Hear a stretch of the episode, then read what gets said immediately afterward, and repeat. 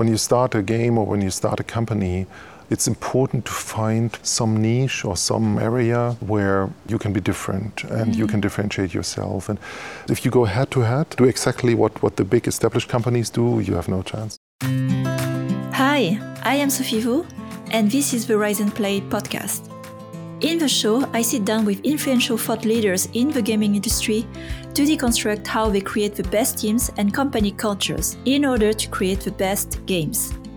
Speaking to hundreds of game executives in the show, I have identified recurring patterns and mistakes that we all make in our leadership journey. Do you have to go through the same hurdles and make the same mistakes to learn too? You are not alone in this journey, and hopefully, you can learn from a diverse range of seasoned leaders who already walk the talk.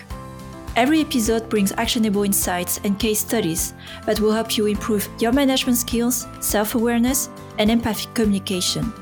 Becoming a better leader starts with becoming a better human. Are you ready to unlock your full potential in life and business? Let's begin.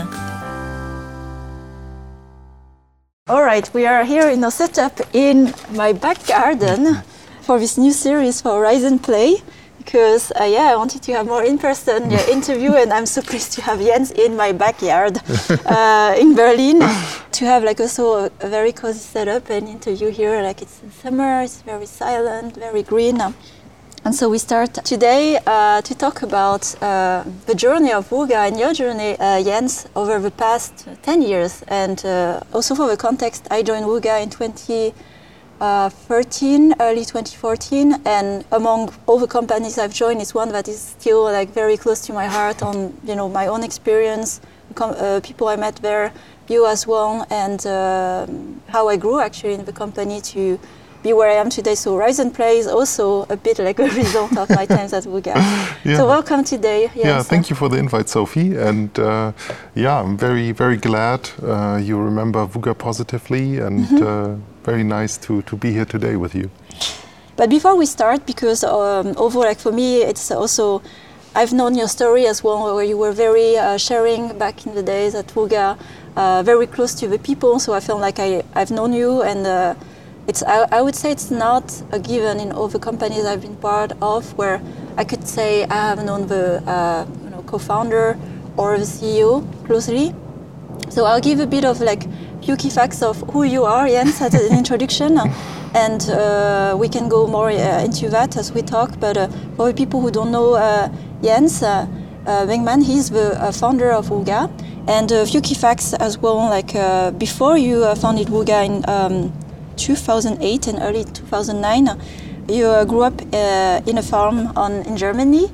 So coming yeah. as well, like from Germany, the countryside, and the interesting fact, uh, fact as well, you re- I remember you were sharing is that uh, because you were kind of more like countryside farm, uh, you were very interested in tech, you know, in computer, and uh, trying to play and have fun with the games you had at the time, which were not so many available. And you started at 10 year old to teach yourself how to code and make yeah. the games that you yeah. wanted to play, basically, yeah. right? Yeah, yeah, yeah. Um, yeah, it was 1987 uh, I was 10 and I really wanted a games computer, like a Commodore C64. Mm-hmm. Some of mm-hmm. my friends had one, and some of the rich kids even had an Amiga, and I wanted one of these.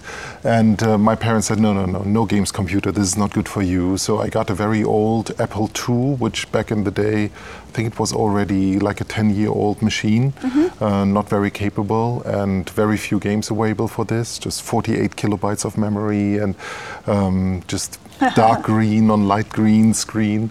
Um, and uh, yeah, so I teach myself how to code in BASIC and wrote some extremely simple games. So I had something to play. And uh, later as well, you studied uh, business administration in Berlin. Uh, had internships in large corporation, which was not what was Wooga, uh, like Siemens. And um, I think the first professional experience that uh, later led to the foundation of Wooga was uh, when you were 24, and uh, it was 2001 at the time, and joined yeah. a startup called Jamba. I remember seeing Jamba ads actually on, on TV, and in the US and U- UK, it's called Jamster. Um, yeah, so some of you may remember the crazy frog. Yeah, yes, yes, yes, exactly. I'm sorry for that. so that's an interesting one because you were 24 and you you already had a vision very clear that you wanted to learn about startup to build your own startup. How did that realization come, or like that motivation? So I was I was always into entrepreneurship. So as mm. I said, mm. as a teenager, I was coding. We, with some fellow co-founders, um, we had the ambition when we were 16, 17. Hey, we can write and create our own games. So we came together. I was doing the coding, somebody else was doing the graphics, and we had the mm. ambition to create our own PC game, uh, which was way too ambitious back then. then when I was 18, um, I, I, got a license to basically have a small business on the side mm-hmm. to school to sell computers and do some network installation. And when um, the year 2000 came, uh, at the end of university, we, we talked to a professor and said, hey, you know, we have this course with you, but could we maybe skip the course and instead write a book? So our idea is, hey, our group of 40 students, we will write and publish and print a book in the next 12 weeks, and we will have a big day uh, uh, where we present all of the findings, and it will be about our life in 20 years. So Vision 2020, that was the goal, mm-hmm. and. Um, so we, we basically, from an entrepreneurship style, kind of started uh, this group of students and um, wrote the book, published it, had a big day of, oh, presenting wow. it. And um, so, kind of this entrepreneurship drive I always had in me. And um, then, late 2000, early 2001, I had the idea okay, I start my own company. Already. but um, by the year 2001, the dot com bubble had burst. Yeah. So um, it was basically almost impossible to get money. Mm. I had no idea what company really I wanted to start. Yeah. I had no co founder and I had no idea how a startup works. so basically, I knew nothing. Yeah. And I thought, okay, to have my to fulfill my dream of starting a company, starting a startup, um, I first need to learn how it works. Mm. So I, I, ran around Berlin and tried to find a young startup that would would take me on yeah. uh, as a young fellow. And that's very wise because a few things you mentioned uh, that are actually quite, I would say, solid foundation to start a company. I'm not saying that you should have all the knowledge because you don't know what you're building until you're building it.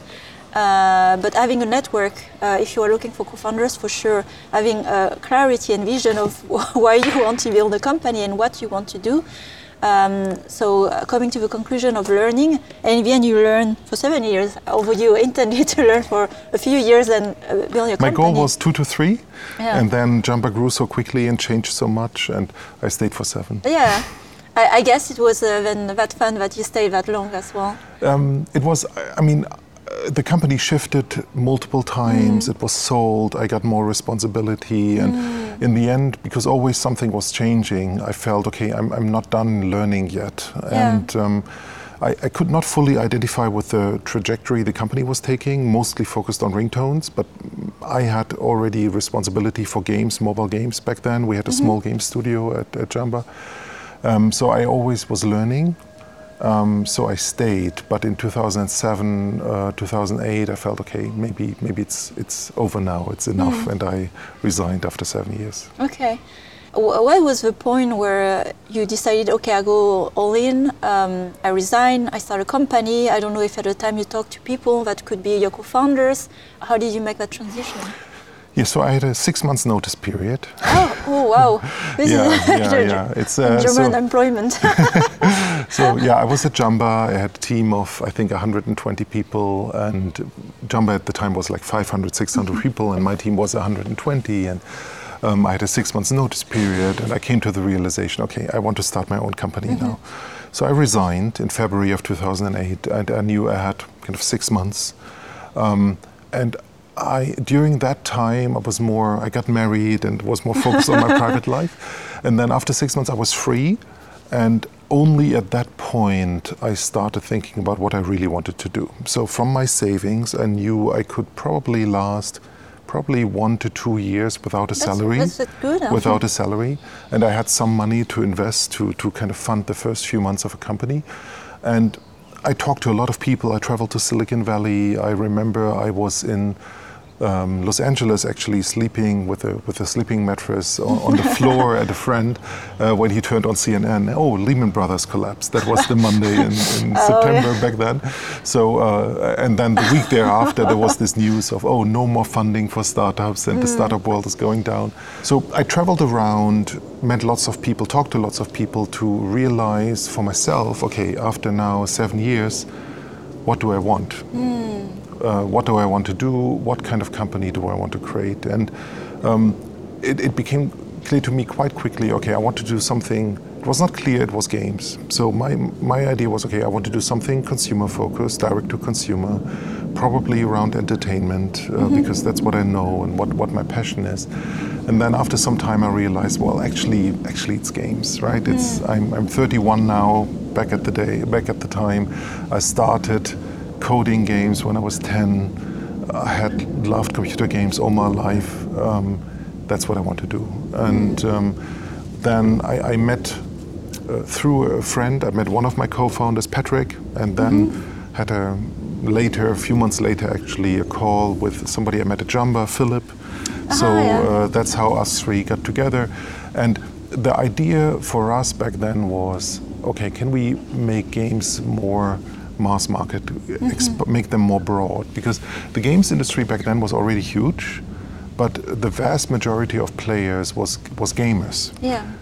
Um, like PC. More, yeah, yeah, PC and console, console, more men than women typically younger. Mm. So the stereotypical gamer was was a male teenager, right? yes, yeah. And I thought, okay, well, in terms of revenue, the games industry is huge, but in mm-hmm. terms of audience, it's relatively small, right? Yeah. And uh, I believe uh, the desire to play is in us. We have it as kids and as adults. Society trains us to lose it, but it's yeah. still in us as adults. Totally. And um, okay, why, why is everybody listening to music every day? Everybody is watching some form of video or TV every day. I think everybody should play every day. Mm-hmm, mm-hmm. That was the idea. And that was the vision uh, for Wooga. Everybody plays every day. Yeah. And um, yeah, that's how we started and basically met end of 2008 and then formally incorporated in January of 2009. Ah. Then let's uh, start uh, as you started uh, Wooga, uh, 20, uh, two, sorry, 2008 uh, 9, and started with, well, I don't know if it was Facebook games or social network games. Could you give more of a context at the time how you started to jump on it? And one of the games that was um, like the first success of a company, Brain Buddies, in 2009 uh, with a viral growth of 6 million MAU. My God, I think many people would dream for those numbers today. and with no marketing budget, it's impossible today. Like when I was like writing these down, like this is quite different today. yeah. um, but no but revenue, zero revenue. how, how did you start where you said like the funding wasn't there, you had but your savings? Uh, who developed the game and um, yeah, what did you bootstrap at the so, time? Yeah, well, we as co-founders, we put our savings into the mm. company. So we said, okay, we can live without a salary for probably a year, and we had about um, 150,000 euros, which was quite a bit of money from mm. our savings, from everybody. Mm. Kind of, we were not 20 at the time. We, yeah, we, yeah. we, had savings, and, and nobody owned any apartment or building or anything. we were just renting, and nobody had a car. So um, we, we had 150,000 euros and no salary for a year, which is quite a bit. I would say, in terms of purchasing power, Berlin was much cheaper back then, so that's mm. equivalent to like having 300,000 euros yeah, today. And um, so that was, was quite a bit. And well, our goal, we, we looked at the landscape, and uh, initially we wanted to create just a, a, game on our own website. But then we realized, okay, social networks are actually growing much faster, and that's the better platform mm. to be mm. on. But we realized our competition is one and a half to two years ahead. Yeah. Zynga was already out uh, one and a half, almost two years. Playdom Playfish was yes. there. Right. So we said, okay, on, on Facebook we have no chance. But there are all of these local social networks. So um, Facebook has won the US, but in all of these other countries, somebody else is number one. Yeah. Orkut was the leader in Brazil, and right. StudiVZ was the leader yeah. in Germany, and every, every country had their leading social network. And it was not clear that Facebook would win. Mm-hmm. So we said, okay, we, we build our game and we go to all of these other social networks. But as we were building Brain Buddies and we were progressing, uh, we did some work internally and we worked with a Polish uh, studio called Fabryka Gear, which did a large part of the work. So we did the design, they did the, most of the coding and, mm-hmm. and graphics and sound. Um, we were progressing, and uh, these APIs of these other social networks were not progressing. Mm-hmm. Um, and oh. there was no platform to launch on. StudiVZ was not ready, Orkut was not ready, nobody was ready. And therefore we said, okay, well, yeah, we, we don't want to wait. We, we put it out on Facebook on July 1st, 2009 and we see how it goes there, and then we, we use all of those learnings to bring it to mm-hmm. these other social networks. And um, I think one gross advantage for us was most of these other games were only available in English, and we launched in eight languages uh, ah. right from day one. And we had um, eight country managers, which were summer interns. so we we had a, a, lady from Turkey, a young student in her early 20s. We had a, a guy from France, etc. Right, and um, we gave, gave, each of these 20, 21 year old uh, people a thousand euros. So we had a marketing budget. It was a thousand euros per language, and said, okay, with these thousand euros, do as much as you can and um, yeah, we had a 20-year-old intern, country head of head of uh, country management Italy, hey, right? Whoa. That was the title, and they were there for three months. And um, the uh, Brain Buddies was designed around virality. Back then, uh, you could get free viral growth on mm. Facebook. Uh, Facebook was not yet a public company, and they didn't need to make huge amounts of money and profit, yeah. so they gave out virality quite freely. And yeah, within four months, we had six million monthly active users and we had days with over 100,000 installs and um, all free viral growth, but no revenue. But, but yeah. it was a lot of fun and strong growth. And this momentum um, allowed us to talk to venture capital investors and gave us the funding that then allowed us to build the next few games for the next two years. Mm-hmm.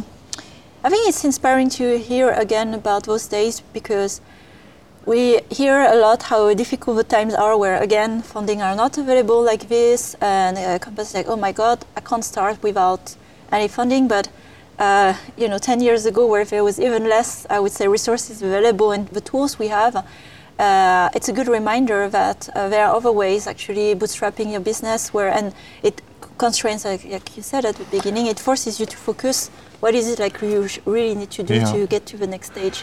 Uh, and I, I, think when you when you when you start a game or when you start a company, um, and you have very few resources, much fewer resources than anybody else, it's important to find some niche or some some area where you are you can be different and mm. you can mm. differentiate yourself and back then on facebook it was this time where you could get viral growth with a game like mm. Brain Buddies. And six months later, it would not have been possible. Actually, three months later, it would not have been possible. So, yeah, so timing is extremely important. Mm. And um, I actually don't know what the market niche is today, but if you as an entrepreneur find it, you yeah. can you can get strong growth. If you go head to head, do exactly what, what the big established companies do, you have no chance. Yes, exactly. And uh, I'm curious here because again, I reflect on, on those times where these days when companies receive funding, I've seen different example where you scale very quickly, you push every, or you uh, instead of focusing on growing your existing assets, yeah. you go jump on the new ones. How did you spend that money at the beginning when suddenly you had money? Yeah. Um, so I think back in 2009 we spent the money wisely. Then later, around 2014, 2015, I'm sure we will come to that later, mm-hmm. when we had even more money, we spent it very unwisely. um, so 2009, um, we we continued. We well, Brain Buddies. Um, so we got the money in the bank. I think October 22nd. And Brain Buddies had an all time peak on November 1st, so just a week later, mm. uh, because Facebook changed its algorithms and oh. our user numbers dropped to half within two months. Mm. So our first board meeting was not nice. but we had the money in the bank, right? but our first board meeting was okay, Brain Buddies numbers are, are cut in half. Um, your game number two, Bubble Island, is delayed. Your game number three, Monster World, is delayed.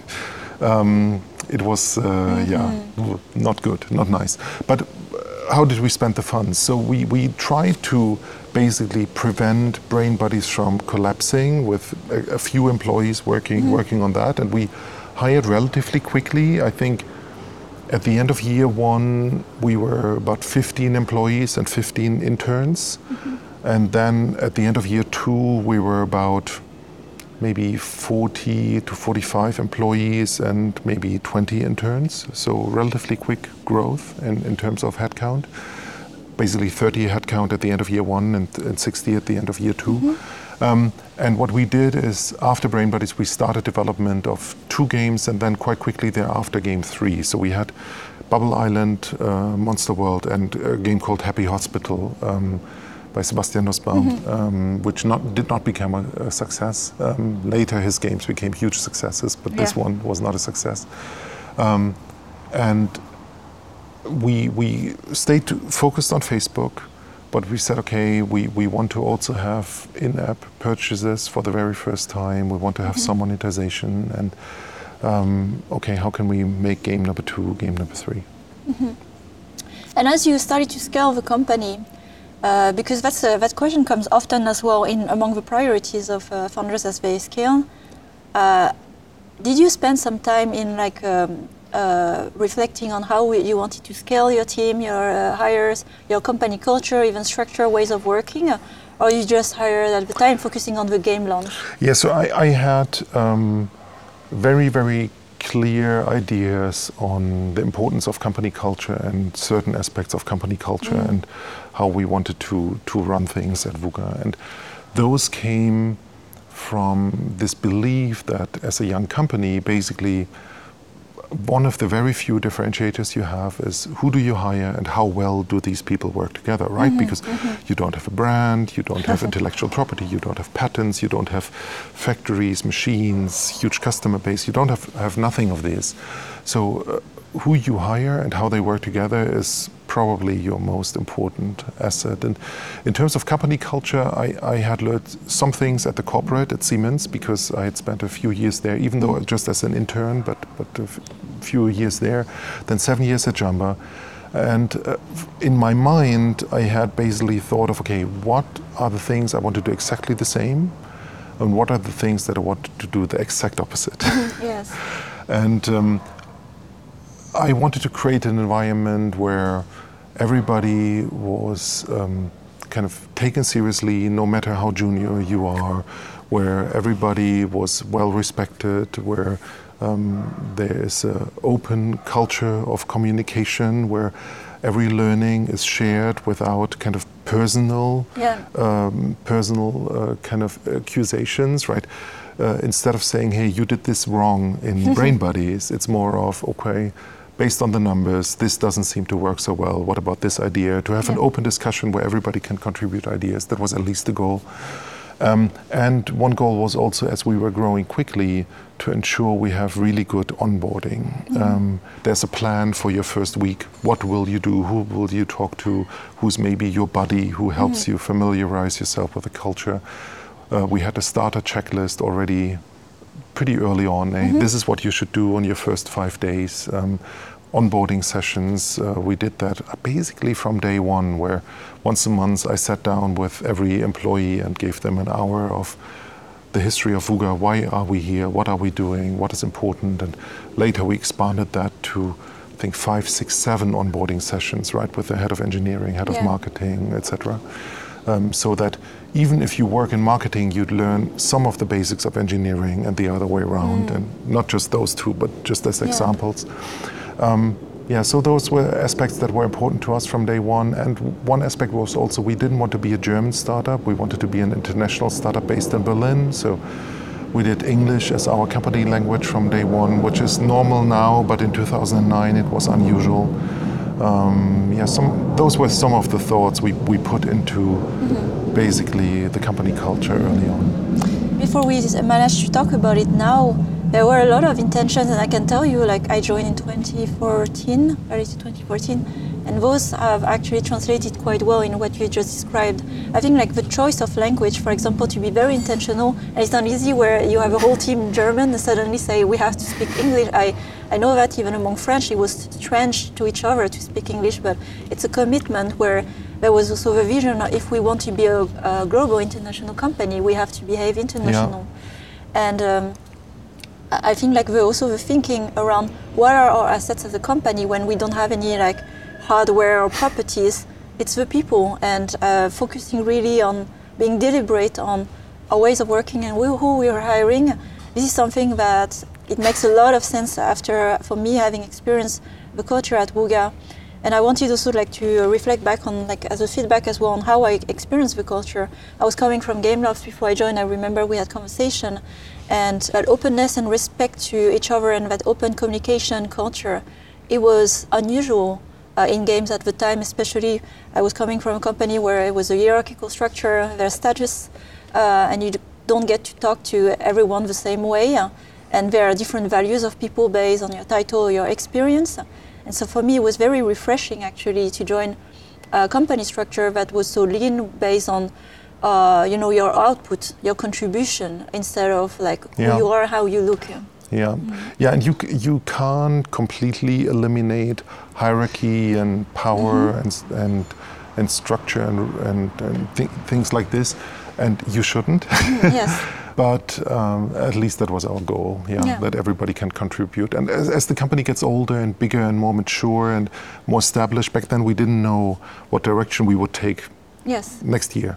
Um, now, I'm sure after a few years uh, later, Wooga is now turning 15 in January. So um, wow. I think you need to have a little bit more structure. Yeah. When, when, you, when you have found your role and you found your place and you found your focus, then you probably need a bit more structure. Mm. And we'll get to that as well, like um, after the acquisition of Playtika, as we go through the yeah. journey. Like uh, it's like a Wooga is like a bit like a kid going to teenage age and maturing. I think it's yeah. kind of the same. And, and then marrying Playtika. Yeah. yes, yeah. very young, yeah, very young. Still like uh, also like uh, maturing.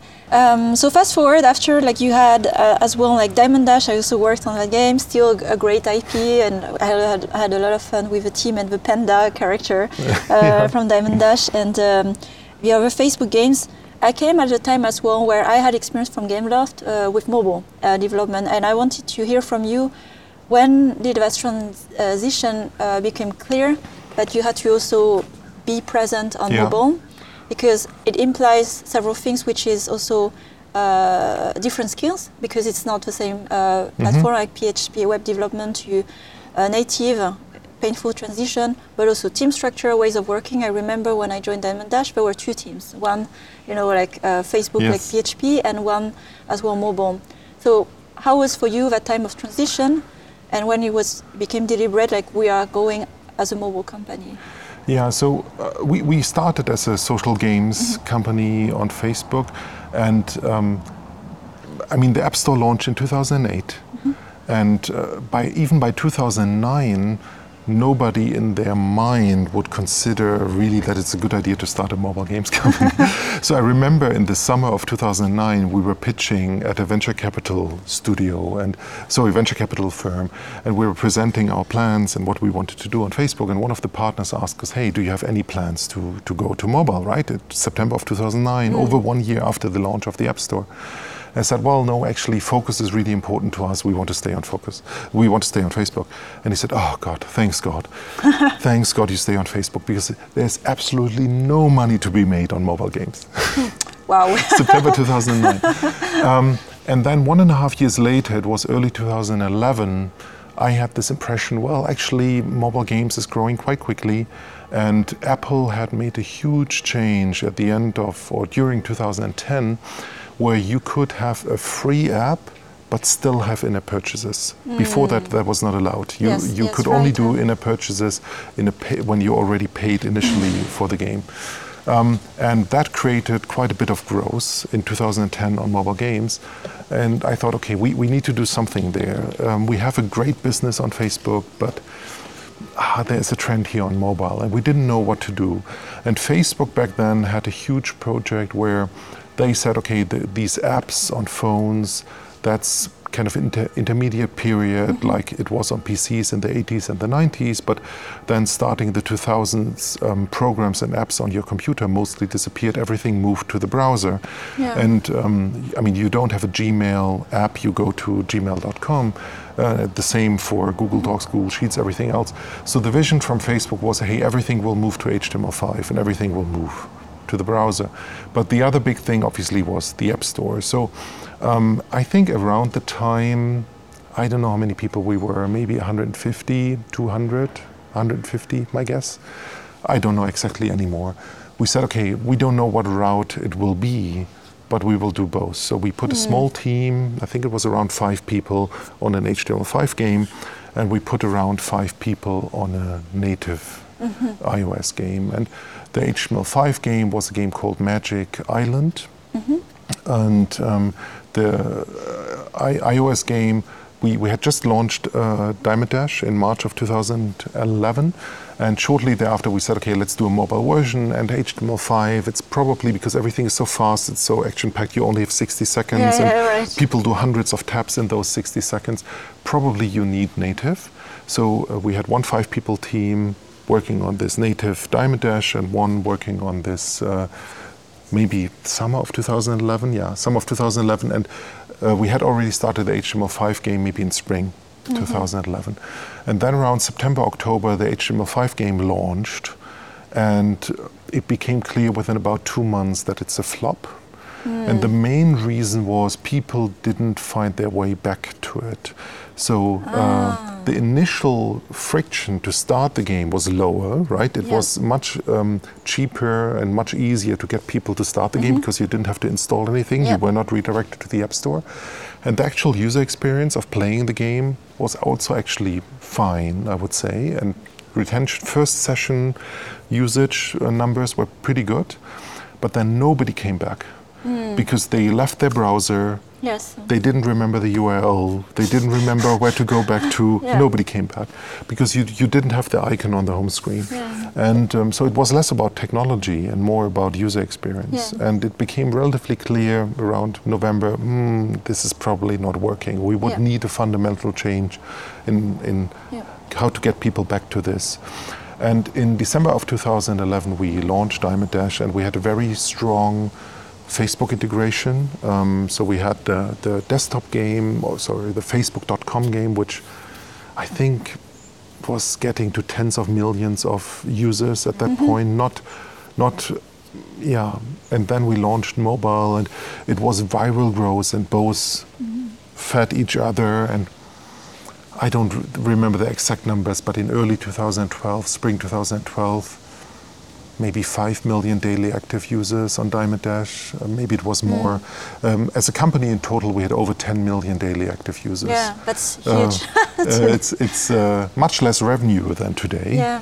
So revenue per user was very, very low. Yes. But over 10 million daily active users, and I think in terms of daily and monthly active users, we were in the top 3 Yes. um, back then, worldwide. Yeah, so huge viral growth, but we hadn't understood yet how to monetize. But we had understood huge viral growth. But but we, I mean, uh, on the topic of mobile, what had worked really really well, we were not distracting this 150 people organization. Yeah. They continued to work on their Facebook games, and they brought in revenues so to pay the, the the bills for the 150 employees. And we had this one five people team here with HTML5 that failed not because of the team, because of the environment wasn't Yeah. ready, and this other five people team making this native iOS app uh, that was a huge success. And as a result of that, in early 2012, I decided, okay, we need to do more. So we need to do an Android version of, of um, iOS, and we need to kick off a few more new games. And we started working on Bubble Island for mobile. We started working on Monster World for mobile. So the initial goal was to bring our Facebook games to mobile. And then by the middle of 2012, um, I made an announcement to the company of, hey, we are a mobile games company now. Shortly after that, basically decision and announcement, the work, uh, Florian Steinhoff sta- started working on Jelly Splash, Ah, yeah, that was um, which then launched launch. one year later in 2013. So, yeah, that was the idea. And because of this experiment, five people here, five people there, we were six months ahead of our Facebook competitors who uh, were later to Yeah. make similar steps. But this six months uh, head start was the reason why we were really successful in 2013 and 2014. And after that, we went into crisis, but, but uh, that was for different reasons. Yeah, and uh, I remember, uh, like like now, I also try to put in my own timeline where I joined at the time 2014. when I took over Diamond Dash, actually the mobile revenue were growing, well, at least growing uh, better than the ones Yeah. that were declining Yeah. on Facebook. So there was already the transition of Yes. platform Yeah. when when I, I took over the game. So I, I could, uh, but it wasn't clear at the time. Whereas like both are like very valid, and I remember it wasn't that obvious that mobile would be the main thing, and Facebook slowly would die. Uh, but it was a good call, like um something I, I take away as well. Like it was uh, less than five percent of the staff, I would even say, that were dedicated. And it was R and D initiative very early, like small cost, quickly get some answers, and like how do we Yeah. start the initiative? Yeah, and uh, we did something later, uh, very similarly when, when Apple Watch launched. We had a Mm, five I people team. remember, I We had a five people team doing uh, smartwatch games. And that in the end didn't work out, right? I mean, I would say even today, there's no successful game for Apple Watch. But we had five people working on this for one and a half years. And the goal again was small investment, small risk. And if it takes off, we, we are early because Yes. in the early days of a platform or in the early days of a trend, um, time is more important than the number of people Yeah. you have on it because it's new anyway and you cannot work on it um, with a lot of people anyway. So um, let's say virtual reality or augmented reality, Apple Vision Pro that is launching in 2024. If I was a company now and, and it's even remotely kind of, I think there, there would be a fit.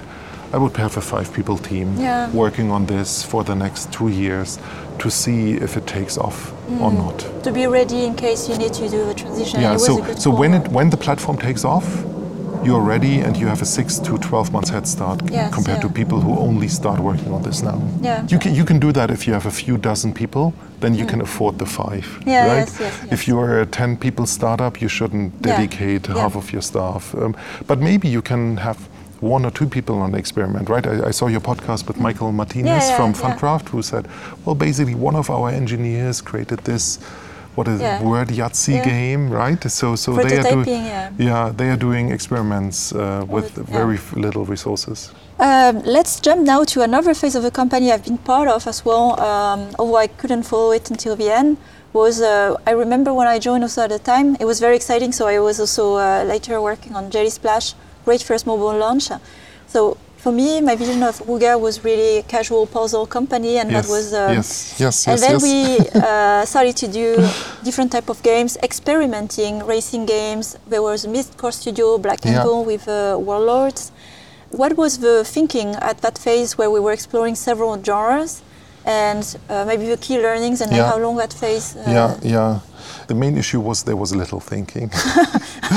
so, as I, as I just said, uh, kind of these these small experiments, having five people here, five people there, had worked really, really well. And um, it was the end of 2013, so basically exactly when you joined, and we were basically a little bit drunk by success. we had launched Pearl's Peril, a hidden object game on Facebook, doing really well. Monster World was still strong, Diamond Dash was still strong, and um, Jelly Splash had launched on mobile and was our biggest hit, I think, in terms of revenue ever. We felt everything we touched turned into huge success. Yeah. So we had this arrogance that everything we would do would turn into a hit. Um, and there was this big desire from many people inside the company okay, we want to do real games, right? For the PC, for console, mid core, hardcore, games for gamers. So we went into this direction of okay, basically every game team, we start lots of new game teams, and every game team can decide on their own what route they want to take. And what happened was that within a year, just maybe 20%, 30% of the company was working on our live games, on our existing games. Yeah. And 70 to 80% of the company was working on new games. And the vast majority of these new games was outside of our comfort zone, outside of casual. Um, and we were doing, like you said, turn based strategy, real time strategy, third person shooter, racing, sports, everything, right? Role playing, everything. At one point, we had 18, 1 8 new games in development in terms of prototypes and, and games in production. And we were growing to 250, I think 300, 320 people. And um, I mean, to cut a long story short, none of this worked. Um, and it, I didn't put constraints. I gave all of this freedom to the teams, and I should have put constraints. Mm-hmm. I should have said, okay, maybe half of the company works on new games, half of the company works on our live and mm-hmm. existing games. And in terms of our new game development, um, we, we maybe put a third into new experimental genres mm-hmm. that would mm-hmm. have been right. And we should have carefully chosen okay, what would be the right genres? Or we could have just gone for one genre yeah. and then when it didn't work, maybe do a, a second experiment. Because what we did was people were working on a role playing game. Okay, that didn't work. Let's do a racing game next. Let's do yeah. a shooter after that. Yes, not so, uh, uh, carrying on the learnings. Correct, yeah. Yeah, we didn't carry on learnings. And so that was clearly my mistake because I didn't make a conscious decision. I, mm. I, even gave, I think, an announcement that we are still mostly casual. Mm. What kind of strategy is that, right? we're mostly casual, but we're open to other genres yeah. without any constraints. And yeah. um, what happened was we made this decision at the end of 2013. And 2014, commercially, revenue wise, we still saw big growth because a strategic decision, or in my case, a lack of a decision, mm-hmm. um, it takes time until that manifests in, in, in, the results. And because of our casual games, Jelly Splash, Pearl's Peril, especially, uh, 2014 commercially was still a really big success. And then 2015, um, we were drunk by money. We had a bank account of, I think, 27 or 28 million euros sitting on our bank account we had conversations in the boardroom of, oh, we have all of this money. Where do we put it? Where do mm. we spend it? Right? We, we need to put it out. We need to invest mm. it. And we did crazy decisions on approving even more new game development and crazy marketing budgets mm. on, on Agent Alice, yeah, hidden, hidden object game. I think we sent, we spent the game was clearly not ready for launch, mm. but we thought we needed to put it out, and we spent I think seven million euros on marketing in two weeks with with a game that didn't have a proper soft launch before. We were really drunk, and then in 2015 that led we had these we had declining revenue, we had crazy spending and uh, we were making losses. So we went from a point where I think maybe 2014 we were making 500 to 800,000 euros in profit per month, per mm. month, mm. to 500,000 of euros of losses per month. Oh, it's scary and, and uh, then, numbers And, that, and these losses grew. Yeah. And the losses were increasing. And our bank account that was at 1.27 had gone to 20, 15, 14, yeah. 13. Every, every month it was going down. Um, and only by the end of 2015, I realized, so two years after my lack of decision to focus, to, to put any constraints, I realized, realized okay, we're, we're heading in the wrong direction. And 70% of the company is working on things that are yeah. not right. We should put more resources on our live games we should uh, focus our development on casual, and all of these mm-hmm. other genres are not working. And it took us basically from that point, from my realization, eight months mm. to, to change back course. Um, so I made quite a bit of announcements already and decisions at the end of 2015 in terms of cutting projects, but a number of projects still continued, like Warlords, for yes. example, um, because it was in soft launch already. It was promising. It was a turn-based hexagon turn-based strategy game. We thought, oh, well, maybe that could work, right? So we, we tried to um, separate that into a separate sub studio um, so that um, the culture could be a little bit different and they would mm. have breathing breathing room. Um, and we cut a number of other projects. Some still continued and then by August 2016, Warlords had not been the success that we thought it was. So we, we, had, we had made the decision to shut down Warlords. And we were still losing, I don't know exactly, but over 500,000 euros per month, mm. maybe close to a million euros per month. I don't know yeah. exactly the numbers anymore. And I made the decision okay, we, we, we have to lay off people, right? We're yes. too big.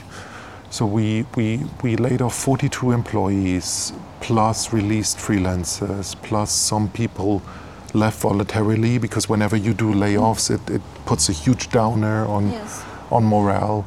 Uh, so people left voluntarily. And a few months later, we, we had laid off 42, but I think the company had reduced kind of staff by about 80 when you move from this phase of hype to kind of two years of downward trend and then layoffs, probably half of the half of the people you lose are your people you you actually lay off, and the other half is freelancers you stop working with Yeah. because their daily contract is too expensive and people leaving voluntarily. And we had made the decision to uh, focus back on casual already by the end of 2015, and then the layoffs in August 2016. But then in 2017, there was still no success. We were still losing hundreds of thousands of euros per month. And our revenue was at least stable, so not shrinking anymore, but not growing, right? Yes. And um, then in 2017, basically, our management team fell apart. We had gone through three years of crisis, right? Because all of these decisions we Mm. Yeah. made, we focused back on casual in 2016. It was a, a year had passed. Yeah. We didn't see the results yet, Mm. which in hindsight I know it's normal because if you change focus so much, it takes a year or Yeah. longer until you see it actually in your results. But we had management meetings where I would summarize the conversations at the beginning of the meeting was, hey, we're all sitting in the same boat, right? You are maybe focused on marketing, you're focused on finance, you're focused on technology, I'm focused on product. But then 10 minutes later, uh, at- and we're all sitting in the same boat, right? You're focused on different things, but we're all sitting in the same boat. And 10 minutes later, the conversation was, yeah, we're all sitting in the same boat, but your side of the boat is sinking. Oh. Right. Okay. It's because of our product, it's because of our marketing, yeah, it's because of our whatever. And um, yeah, we had run out of Yeah. bond and stamina. So at the end of 2017, uh, our management team had broken up. Um, I felt alone. There was a phase where we were still losing money. Uh, there was a phase where in, in the next 12 weeks I lost 12 kilograms of weight because I mostly stopped Yeah. eating. And um, it turned out that we were able to turn it around then. So our decision to focus back on casual was finally showing up in the numbers. June's Journey as a new game had launched that became a huge success at the end of 2017. Um, I formed a new leadership team, mostly people who had worked for, for Wooga for many years, who were promoted. One external hire on the CFO side, but everybody else internally promoted in all roles. And 2018 became our biggest growth ever and our most successful year in terms of revenue growth ever. And then at the end of 2018, we sold to Playtika. So basically, kind of, if you summarize Wooga, five years of crazy growth at the beginning, then three years of crisis, and then one year, one and a half years of, of rise mm-hmm. and exit to Playtika. Yeah, that's a that's a ride, and um, the way you share it is very humble. So I'm very also inspired and touched by like the, the up and downs. And uh, here you really uh, took the time to explain as well what led to this. And I, I I can empathize where it's very uncomfortable to see you losing a million every month, and at some point it's just like going bankrupt if you don't do something. Yeah, it, we were clearly on the path to bankruptcy. Yeah, we were yeah. probably still a year away from it Yeah. Uh, in 2016, and So um, it's still a year uh, to to react. but but but uh, if you don't move, if you don't do anything, and then with the layoffs, we didn't become profitable again. We just reduced our losses, so we turned from bankrupt in one year to bankrupt in two years. yes. Yeah. So saving time. Uh, just getting a little bit of time, but after then, nothing. The, the turnaround didn't happen. That is also one of the biggest learnings: how important strategy is and strategic direction. And if you if you make a strategic turn to a different direction, how long it takes until that Yeah. manifests in.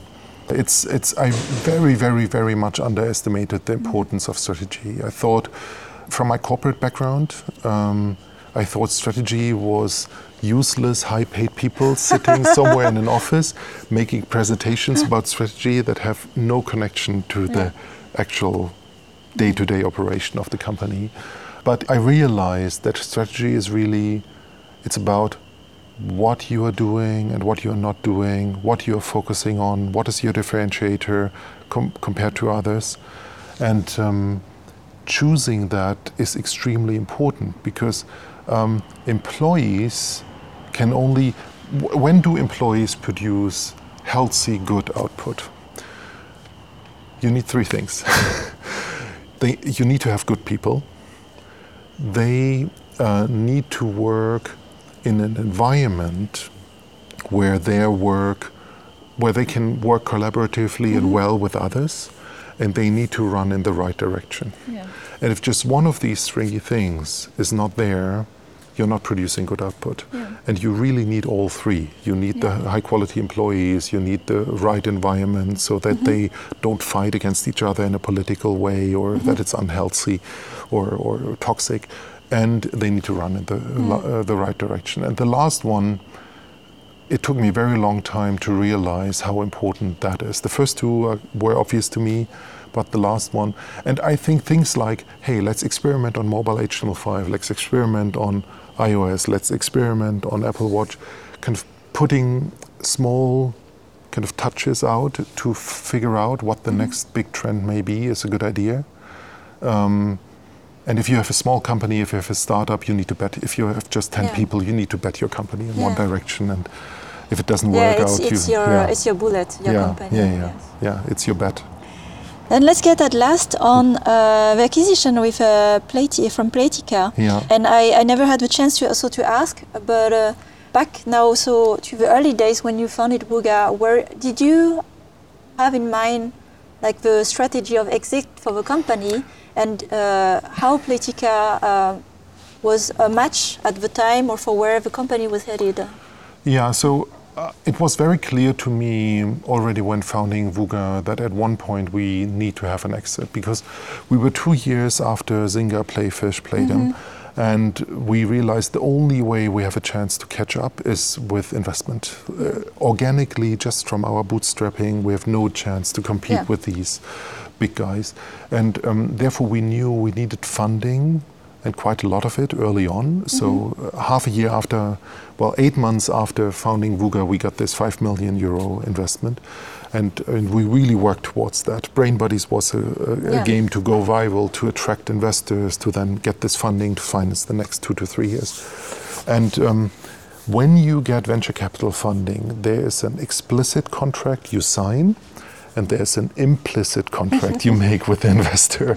Because venture capital investors they are there for a maximum of 10 years, usually, mm. right? Mm. It's usually this five, early stage venture capital investment is usually for a five to 10 year yeah. horizon. There may be exceptions, but, but, but that's typically the horizon. And they have a lot of rights from the contract, technically, but it's much more about this implicit contract. You should be aware within the next five to 10 years, this investor I just got on board, they have the goal to sell their stake in the company. Let's say they put in 5 million euros and they get 20% of the company. Yeah. They want to sell these, these shares they have for tenfold or more. Mm-hmm. and uh, the way to do that is typically is you go public in the form of an IPO or you sell to another yeah. company or you go bankrupt. Those are the three most likely yeah. outcomes. There are some other scenarios where this early stage investor sells all of their shares to a late stage investor. But when you take venture capital funding, you should be aware that these three are the most likely outcomes. And I didn't know back in the day if I want to do this for the next 20 or 30 years or, or not. Mm-hmm. But I knew that the only way to have a chance to be successful is with venture capital investment. It came with this exit premise. And um, we, we, we dabbled with the idea of IPO, but we thought we were too small. Mm-hmm. I think at the point of exit, Wooga was maybe doing 80, 80 million mm-hmm. euros per year. Now, if you read the Playtika mm-hmm. um, public uh, stock reports and you read between the lines, you can read between the lines that Wooga probably is now doing 200 million a year and extremely profitable. So it became much, much more profitable after I left. um, but uh, we, we thought, okay, that's too small, less than 100 million a year is too small for IPO. And we were getting to the end of this 10 year period. And what I had learned over those 10 years, that Wooga had a lot of cycles, success, but also downs yeah. and ups. Also, the market had a lot of ups and downs. There was a lot of hype before, before the Zynga IPO. Mm. After the Zynga IPO, it was impossible to sell your game company for the yeah. next two years. And one wisdom I got from John Vechey, the PopCap founder, is your company goes in these cycles. And the market goes in these cycles, and you can only sell when both are mm-hmm. at a peak or at a, at a positive point. And if you miss, and you this window, maybe a few months, or it may be three years, you don't know. Mm. If you miss the window, the next window may be five years away. Yeah. So we were at the end of 2018, and Wooga was 10 years old. I knew my venture capital investors would want an exit at, at some point. The market was consolidating very quickly, and back then we thought maybe we are too small alone. In hindsight, we would have been big enough mm-hmm. alone, but back then we thought mm, we're probably too small to survive in this mm-hmm. changing, consolidating market alone. I was really tired after 10 years, seven years before that as a startup, and, yeah. and 10 years thereafter. I was really tired, and, and, I knew if I sell, I probably need to stay for another two to three years. So then it's 20 years of high intense startup. If I don't sell now, maybe it's another 10 years. Am I? Is it even good for the company to, yeah. to, to stay on for me as a tired founder for another 10 years? Um, and also employees had stock options, and um, about 15% of Wooga was owned by employees, mm. one five, and um, they also want their mm-hmm. their money at some point. So all of these reasons contributed to this idea of okay, we have a window now where a sale is possible. We don't know how long that window lasts. In hindsight, it would have lasted yeah. three more years, but we didn't know. Um, and okay, we sell. And then we started a process with a banker. We talked to lots of companies, dozens. We talked to dozens of companies. So it was proactive from you. Yes, yeah. yeah. We made a decision in March of 2008, 18, yeah. to sell before Christmas 2018. Mm-hmm, mm-hmm. And uh, as you uh, went starting the conversation with multiple um, possible buyers, what was important for you if there were things like i don't know how much of course when knowing you i know that you do care about the sustainability of your company yes. after you yeah. and what were the important things that you looked at that yeah. would guarantee that yeah it's not easy to find that out beforehand mm. um, my goal was to, to get to a maximum level of independence as independent as possible mm-hmm. um, so that the Wooga culture could be preserved as much as possible and that EA, for example, had a history of assimilating studios, especially in mobile and free to play, mm. and they would vanish within yeah. two or three years because yeah. the, the corporate integration was too strong and it yes. killed the young studio. So there were certain companies we actually didn't want to sell to because they had a bad history, and some companies, uh, companies had a good history. So I also talked to, to companies they had acquired. Mm-hmm. Um, and I, in the end, it's the people who make the decisions, right? In the in the case of Playtika, it was Robert, Robert Antokol, the founder of Playtika, and then you need to ask yourself, okay, this is the person making the decision and deciding on the fate of your company post acquisition. How long will that person be there? Mm. If it's a manager working for a corporate, maybe they're fired next month, yeah, right? Yeah, or exactly, they, they make their next career move. Um, and so if you sell to a big corporate, you need to basically talk to multiple people to get a feeling for what does this corporate want to do with my startup.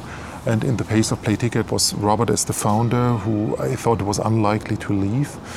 And then obviously you don't have endless choice, right? You typically don't have 10 yes, options you could select to. In our case, it was three. And I basically came to this point of, okay, do I really, do I really want to sell, right? Because we had gone through this process now mm-hmm. for six months with a banker and with advisors and with all of this. Do I really want to sell? Yes or no? And if yes, which of these three offers do I want to take? Mm. And um, in the end, I thought Playtika was a good fit. Um, because we would benefit from their experience in live operations yes. and um, their mindset how to scale games to a bigger scale, to, to a bigger level, which I think actually was true because we were thinking too small back then. We were thinking of how a team has to be small yeah, and nimble. nimble. Yeah. And they had this people, 300 people working on one game.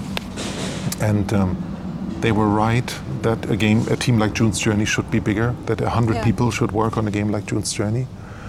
Um, and they had live ops experience that we benefited from, and they, I had the belief they would mostly leave us alone. So um, yeah, obviously every every I'm not there anymore. I stayed mm-hmm. on for one and a half, two more years. Um, I felt during the time when I was there, obviously there were things I was unhappy with, mm-hmm. but overall, I think Playtika was really the, the right right choice for Wooga. Um, yeah. yeah. obviously there are always changes and some things you wish were yeah. were different, but I think Playtika is a good acquirer or was a good acquirer for Wooga. Yeah, and uh, like you said, in the end, if we look purely objectively on the numbers, the growth of the company, at least in terms of revenue, uh, yeah. before and after acquisition. Wooga is more successful it has ever been. Yeah, yeah. and that's uh, something that uh, in M&A, a successful one at least we can say is like, does it um, grow value for the company yeah. acquired and also for the acquirer, of course. Yeah, yeah. I think from Playtika's perspective, we are one of the best acquisitions.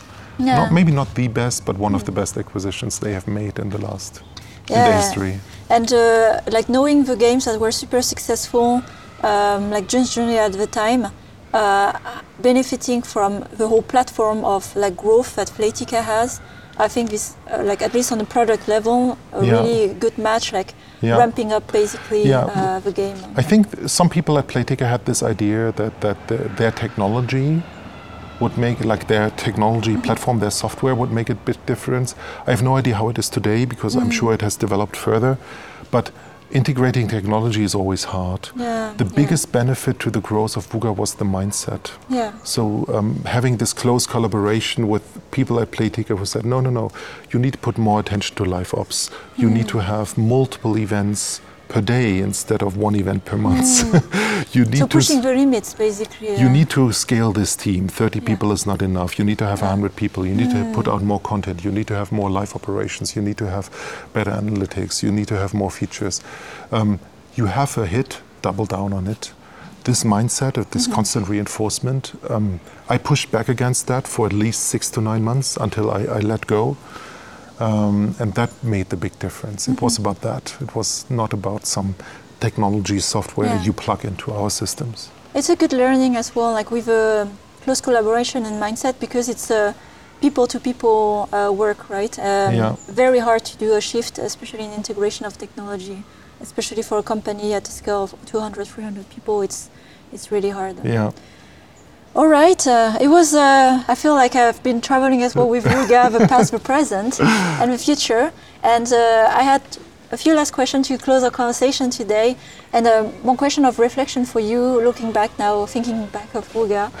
What is your biggest regret as uh, a CEO or founder at Wooga when you think back of Wooga? Well, obviously, my lack of decision, lack of constraint at the end of 2013 mm-hmm. to say, hey, we are really a casual games company and we can start some experiments in other genres. Uh, that's what I should have done mm. instead of lack of decision. Um, mm. And that led to three years of crisis and disappointed employees and layoffs and so mm. many things. So, so that is the biggest um, regret because I, I, I knew better at the time and I didn't have the the guts to make an unpopular decision. Yes. Because the, the desire from many people in the company was, hey, we want to do all of these mm. things. I felt it was wrong, but I didn't want to hurt the feelings of yeah. these people by telling them, no, you will yeah. not do all of these other genres. And if you are not happy with that, maybe another company is better for you. Yeah. Um, I didn't want to make people short term unhappy. Yeah. And I made hundreds of people long term mm. unhappy. Um, what is your biggest pride uh, about Wooga? Um, that there are so many game companies now in Berlin and such an intense network of, of former Wooga employees Indeed. who, who um, apparently are happy and created a number of game companies here in Berlin. Yeah from their experience at Wooga? Among a few, I have to mention them because I, I still love to meet them often. Uh, Tatiana, who is also the lead on Jelly Splash, uh, uh, founded Playpack. Uh, Auntie, of course, uh, Starberry Games.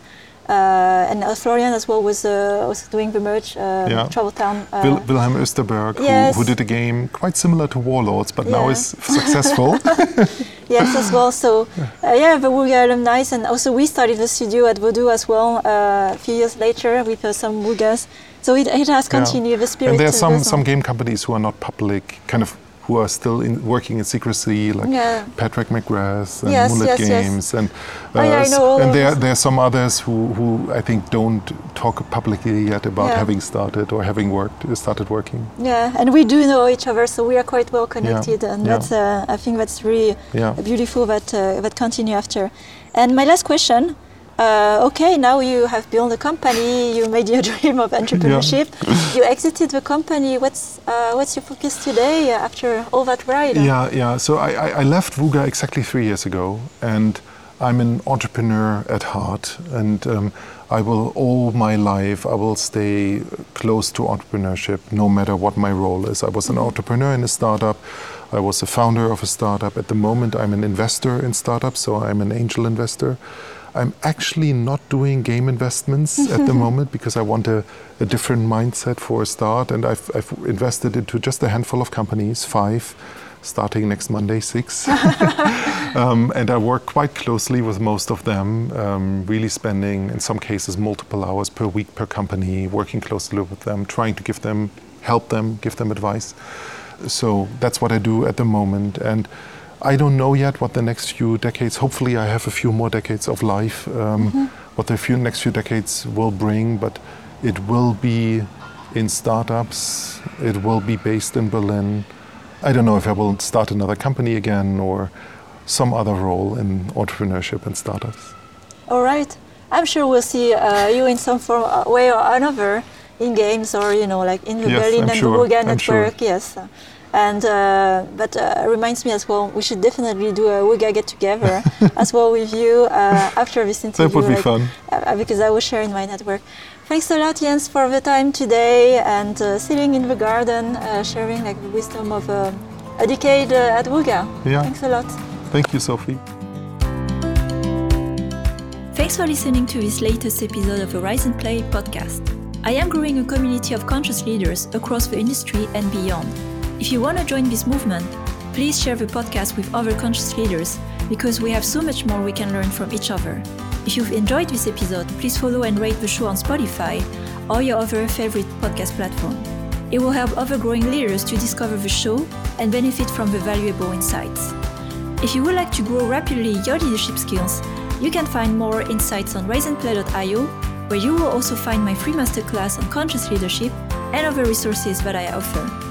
Have a great week and remember to take care of yourself. Until the next time,